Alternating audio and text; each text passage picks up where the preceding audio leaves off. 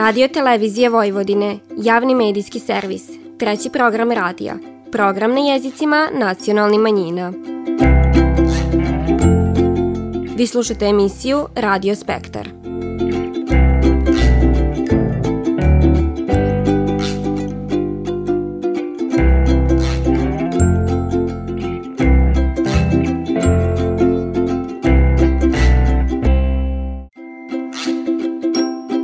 Pozdrav poštovani slušalci, vi pratite program na bunjevačkom jeziku.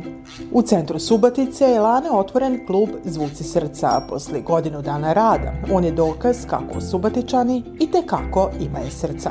Naime svakog ko dođe u ovaj klub, uslužit će osoba sa smetnjama u razvoju. A to je upravo i cilj udruženja Autizam, da i osobe sa smetnjama u razvoju imaju prilike biti radno angažovane. U nastavku emisije divanimo o uticaju klimatskih promjena na zdravlje ljudi, ali i na stanje usiva. Naime, posljednje vrijeme svjedoci smo visoki prosječne temperatura, koje više liče na aprilske neg na februarske.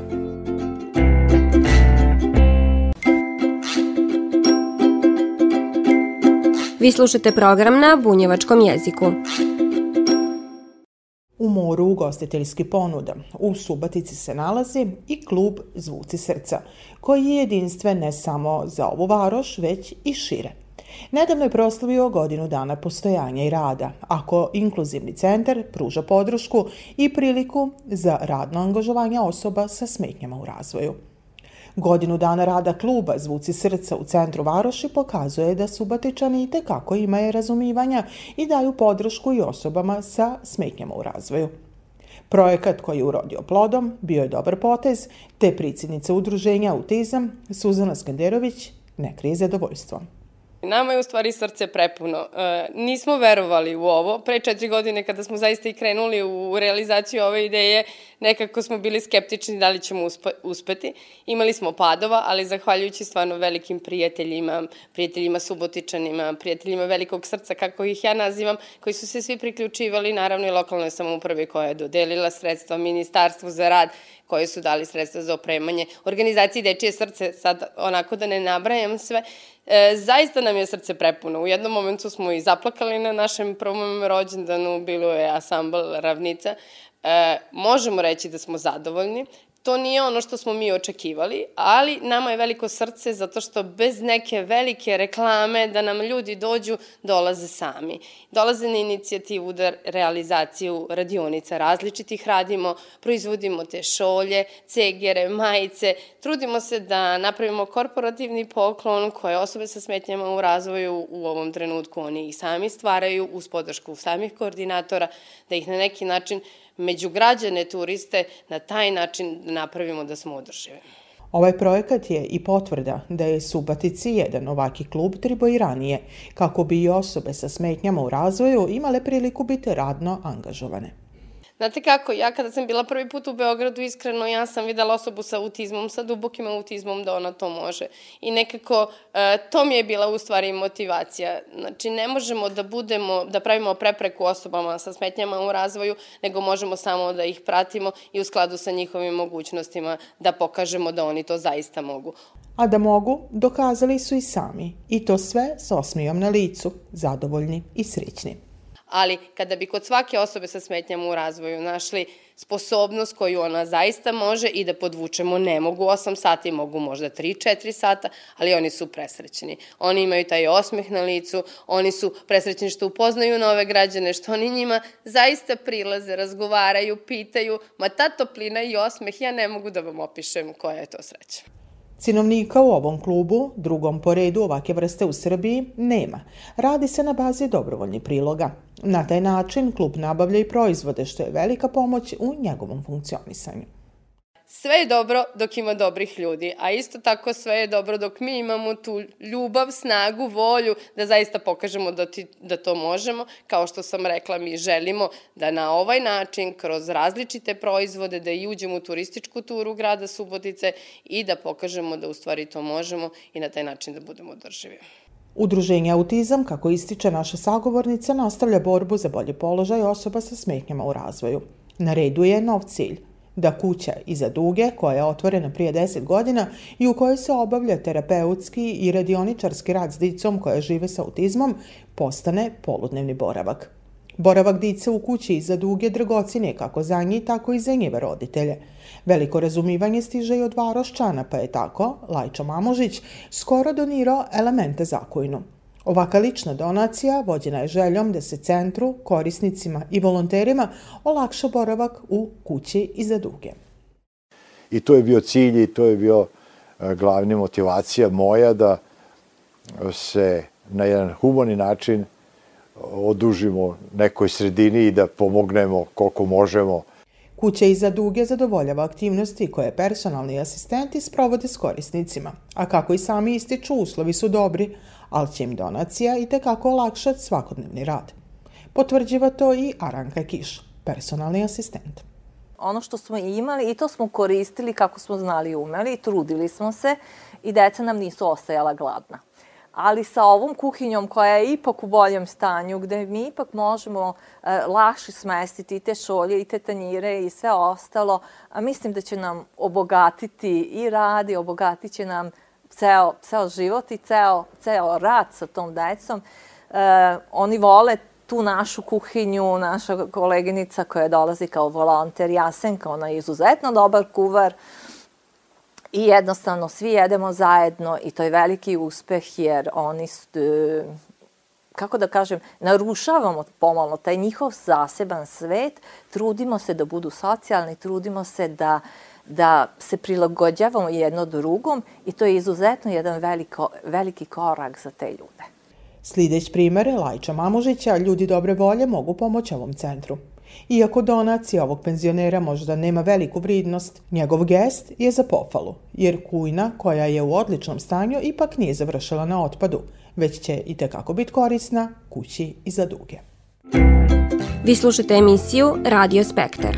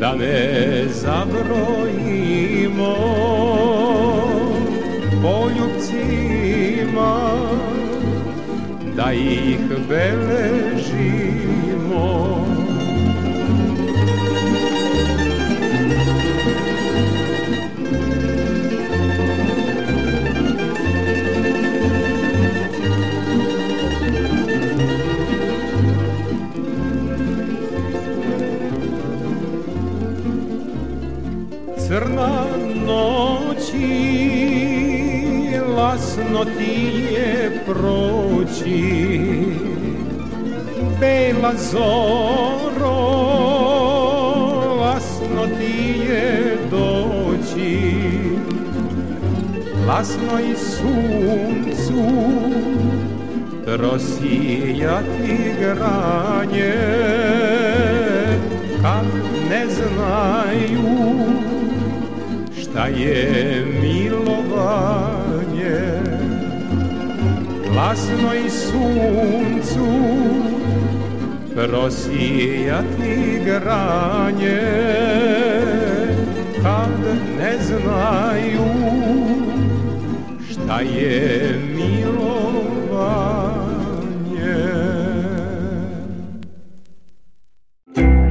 Vi slušate emisiju Radio Spektar.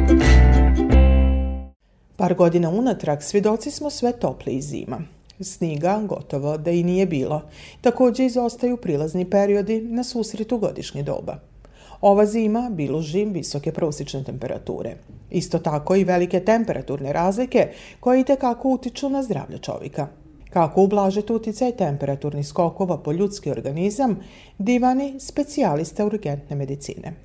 Dr. Aleksandar Vetović. E, moram da kažem, e, za našu nesreću, svi mi koji živimo u ovom podneblju, znači ovaj, e, Srednja Evropa, mi smo najviše izloženi ovim ekstremnim i temperaturnim i razlikama ogromnih pritisaka ili ti promene vremena. Tamo gde je stabilne, stabilne vreme, recimo mediteranski basen ili Afrika ili, ili uh, džungla, sad ja samo primere navodim, tamo nema potrebe za takvom akomodacijom kao, kao ovaj, kod nas. Organizam, čoveče, za sad organizam ne vidim da ima vremena da, da se pripremi, jer suviše je malo, sad istorijski gledajući, to vreme kad se ovo počelo pojavljivati, kažemo to jedno desetak, 15 godina, a u evoluciji e, čoveka koji se prilagođava svojoj e, prirodi i svojoj okolini, ovi suviše malo vreme. E, hoću da kažem to da to mi smo izloženi takvim pritiscima kojima bez lekova za sada ne vidim nikakav način da nađemo odgovor ili da preduhitrimo sa bilo kakvim ponašanjem E, da mi izbegnemo sve te reakcije koje, koje deluju s polja na nas. Iako na vremenske oscilacije više ili manje reaguju svi, teže i svakako podnose hronični bolesnici. Te savi doktora za hronične bolesnike nek uvijek imaje i nek redovno uzimaje terapije. Prvenstveno mislim na kardiovaskularne ovaj, bolesnike i na uh, bolesnike, bolesti pluća, hronične bolesnike. Znači, uvek treba da imaju tu, tu terapiju i da prate savete lekare koji uvek daju jedan savet za pro ili kontra. U smislu toga, u slučaju, ako vam se javlja to, to to i to, uzmite to ili nemojte uzeti to. E, nijedan lekar ne može da kaže koja je ta situacija, a e, treba naučiti bolesnike e, i pripremite ih zbog ovih atmosferskih razloga i uticaja. Koji će, kakve se tu, kakva je simptomatologija tih, e, tih ovaj, sindroma ili ti pojava koji zahtevaju davanje ili oduzimanje određene vrste lekova. To treba da bude dva, tri leka, jedan lek. U praktično to je taj ovaj to je ta medicina tako da kažem koja u tom trenutku spasava život. Kako divan je naš sagovornik, sve već je broj žalbi pacijenata na tegobe, koje su prouzrokovane i vrimenskim prilikama. E, naravno, mi e, e, pratimo praktično jednu, jednu skalu dešavanja i pojave patologije na ovim prostorima. Osim onih hroničnih bolesti koji se nanovo javljaju, u smislu toga kod novih pacijenata. Znači, stare bolesti kod novih pacijenata, što već pratimo, što već znamo. Znači, ovo ovaj podneblje je podlo, podložno e, e, bolesti hroničnih e, plućnih bolesnika, taj broj se značajno povećava. Taj broj se značajno povećava i značajno se povećava broj kardiovaskularnih oboljenja, bez obzira na starostnu granicu populacije. To je nešto što na neki način trebalo bi da se, ili verovatno se e, razrađuje na naučnoj bazi, da li je to zbog utica klimatskih e, uticaja ili je to socijalno-ekonomski faktor. U svakom slučaju, jedan i drugi idu, idu sa sobom. Jer stres kao takav, koji je, nije e, izazvan spoljnim uticajem u smislu meteorologije, je e, isto tako jedan od faktora na koji se nakalemi praktično jedna, jedna ovaj, e, E, neseća što se tiče e, vremenskih prilika. Iako su nagle promjene vremena, nasreću kratkotrajne, treba se odgovorno odnositi prema svojem zdravlju. Nusto treba imati u vidu da su zdravstveni problemi uzrokovani promjenama vremena i rezultat zakona fizike. Posebno se to odnosi na bolove u kostima. te da meteorološke oscilacije imaju uticaja i na psihu čovjeka. Vi slušate program na bunjevačkom jeziku. Ne mogu se tačno setit leta Ali je prošla dvadeset i peta. U Somboru behu drugi dani. Voleo se život u kafani.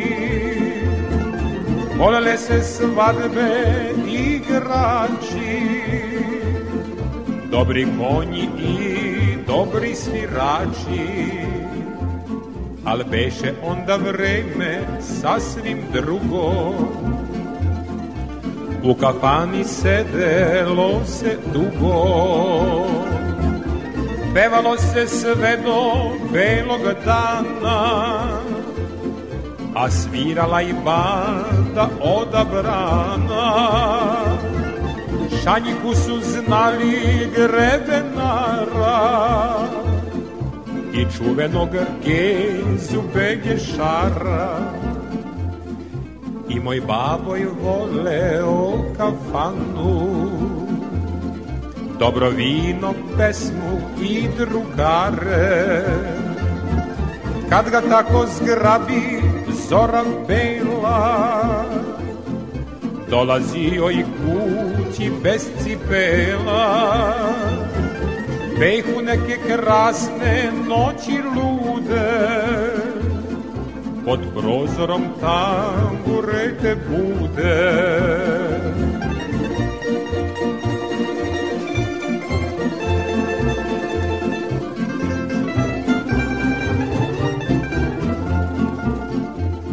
Kraj Dunava sva su sela mala Šokica se u Njevcu dopala Biće vina, šatri i dvoprega A sviraće Mika iz berega. Mika svira sve se zaboravi. Ne znaš da li je usnu ili najavi Igralo se sve do zore rane. Bačko kolo ono na dve strane. Joza Petreš igra od milina A na glavi boca puna vina. Kolo igra svako mu se divi Nek se znade da bunjevac živi. U palanci na Dunavu čarda. Svirala je isto dobra banda. Tog primaša sada nema više. Osta samo ime čika miše Tog primaša sada nema više. Osta samo ime čika miše.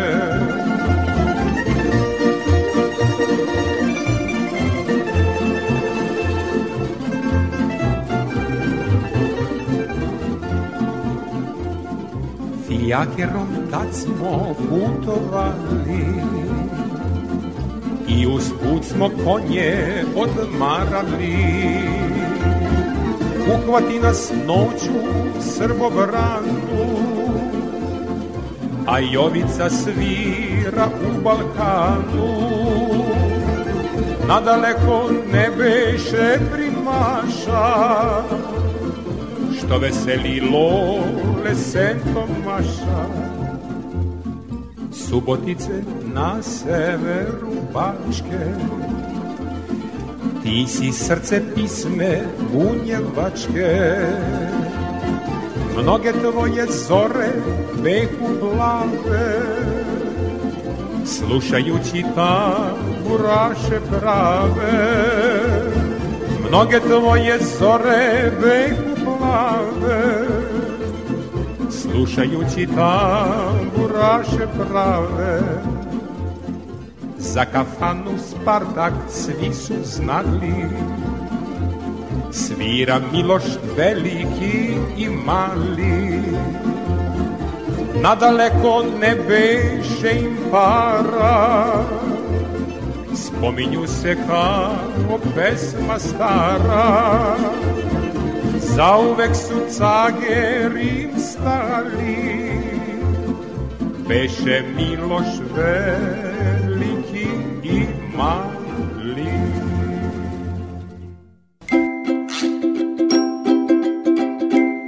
Vi slušate program na bunjevačkom jeziku. Neobičajene vremenske prilike utiču i na stanje usiva. Na osnovu iskustva od lane i sadašnjeg stanja u njivama može se donekle predvidjeti uticaj klimatskih promjena na stanje usiva u budućnosti. Naime, visoke dnevne temperature za ovo dobo godine, koje više liče na aprilske neg na februarske, lagano sigurno bit će tipične za ovo podneblje. Sve to godinama unatrag imala je u vidu i poljoprivredna stručna služba Subatica, te su i savjeti poljoprivrednim proizvođačima išli u pravcu pomeranja rokova agrotehničke mira. Potvrđiva to i Damir Varga, direktor poljoprivredne stručne službe Subatica. To upozorenje se pre svega odnosilo znači na rokove setve i jesenjih kultura, da se oni polako pomeraju bliže, da to više nije početak oktobra, nego je to bliže sredina oktobra ili, tako da kažem, početak treće dekade oktobra, jer upravo zbog ovakve vremenske prilika mi kasnije možemo, ne mora da bude, ali može imati problema. S jeseni, to je u slučaju visokih temperatura imamo pojavu cikada, listi vaši u zadnje godine onda koje prenose viruse, mora se raditi zaštita, S obzirom na to da je februar bio poznat po velikim minusima trenutne visoke temperature, otklonile su bojazan od izmrzavanja, ali su zato ostavile traga na vegetaciju. Vidimo na uljanoj repici, znači da je to lišće stradalo, jer dođe do buđenja vegetacije, onda dođe neki mraz minus 7, znači biljka krene već sa vegetacijom, puna je vode, nije u stanju mirovanja, ali kažem, to neće uticati na izmrzavanje kompletnih biljaka. Iz poljoprivredne stručne službe savjetuju ratare da oni koji još uvijek nisu, ovi dana obave prihranu ureom, kad budu sigurni da će biti padavina. Vrime prid nama donosi i potrebu prihrane amonijum nitratom, a na osnovu analiza zemljišta obavljeni tokom januara. Do sada je, su analize obavljena preko 3000 hektara pod pšenicom, nekih 500 hektara pod ječnom i oko 1300 hektara pod uljanom repicom. Ono što se može reći jeste da su rezultati kao i svake godine dosta šaroliki, znači kod svih kultura imamo parcela koje nije potrebno prihranjivati, imamo i parcela gdje je potrebno dati čak i blizu 100 kg čistog azota po hektaru. Znači, zavisi od istorijata parcela, od toga koliko je bilo padavina u kom delu atara prošle godine i najsigurnije je znači preporuku odraditi na bazi NMIN analize, jer prosečno količine za prihranu pšenice su 50 kg, ali kažem to je prosek, opet varira od parcele do parcele, tako da je to ovako, može neki podatak da ukaže da imamo više azota nego prošle godine, ali mnogo manje azota nego pretprošle godine. Znači na parcelama pod pšenicom prošle godine bilo svega nekih 70 kg azota, ove godine ima oko 110-115 kg, pretprošle godine su imali čak 160 kg. Znači to samo može da ukaže neku globalnu potrošnju đubrive, odnosno potrebnih đubriva za prihranu. Visoke temperature u ovo doba godine mogu doneti više štete ne koristi. Tomu prilog divanim i činjenica da su dobar priduslov za pojavu glodara. Na dosta parcela je ono obavljeno već suzbijanje tokom jeseni, pogotovo na parcelama pod uljanom repicom, jer eto, prošle godine smo prvi put imali situaciju da su glodari u jesenjem periodu nanosili uljanoj repici štete, obično je to bilo u prolećnom periodu i kod pšenica, znači proizvođači su već, ima koji su i po dva, tri puta suzbijali, ono što se može reći, to je treba stvarno obići usavi, sad se već može videti, znači, po kolobarima gdje je pšenica grickana, gdje se nanose štete, tu treba, znači, obaviti suzbijanje i to obavezno naglašavam, znači, mamke treba staviti u, u, u rupu, u otvor od, od glodara i zatim taj nagaziti jednostavno zatrpati kako ne bi divljač došla u kontakt sa, sa otrovnim mamcima. Nikako, nikako ne treba, mnogi proizvođači imaju velike površine, nema radne snage, pa pribegavaju, možda bi imali smo takvi slučaj u Vojvodini, da se i ciklona rasture otrovni mamci, to je, to je vrlo opasno, ko to radi, rizikuje velike kazne, pre svega tu, tu je i lovačuvarska inspekcija, zatim tako gazdinstvo može biti stavljeno isto u pasivni status ukoliko, ukoliko se uhvati i dokaže da je rasturalo znači mamke po celoj površini. Kako bi se što bolje prilagodili efektima klimatskih promjena, potrebno je odgovorno se odnositi prema prirodnom okruženju, koje takođe trpi posljedice neuobičajenog primjena tokom početka godine, a savjetodavne službe su tu kako bi poljoprivrednim proizvođačima olakšali postupanje u uslovima netipičnih vremenskih uslova. Vi slušate program na bunjevačkom jeziku.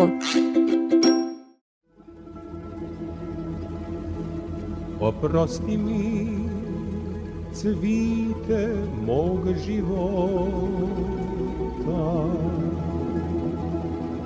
Što ti ovom pismom stvaram bol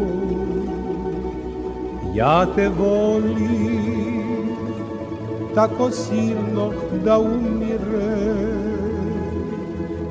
Ja te volim ali ne znam što. Ja te volim tako silno da umire Ja te volim ali ne znam što. Ima dana kada ne znam šta da radim. Sve zbog tebe jer mi stvaraš boli. Ja te volim tako silno da umire Ja te volim ali ne znam što. Ja te volim tako silno da umire Ja te volim ali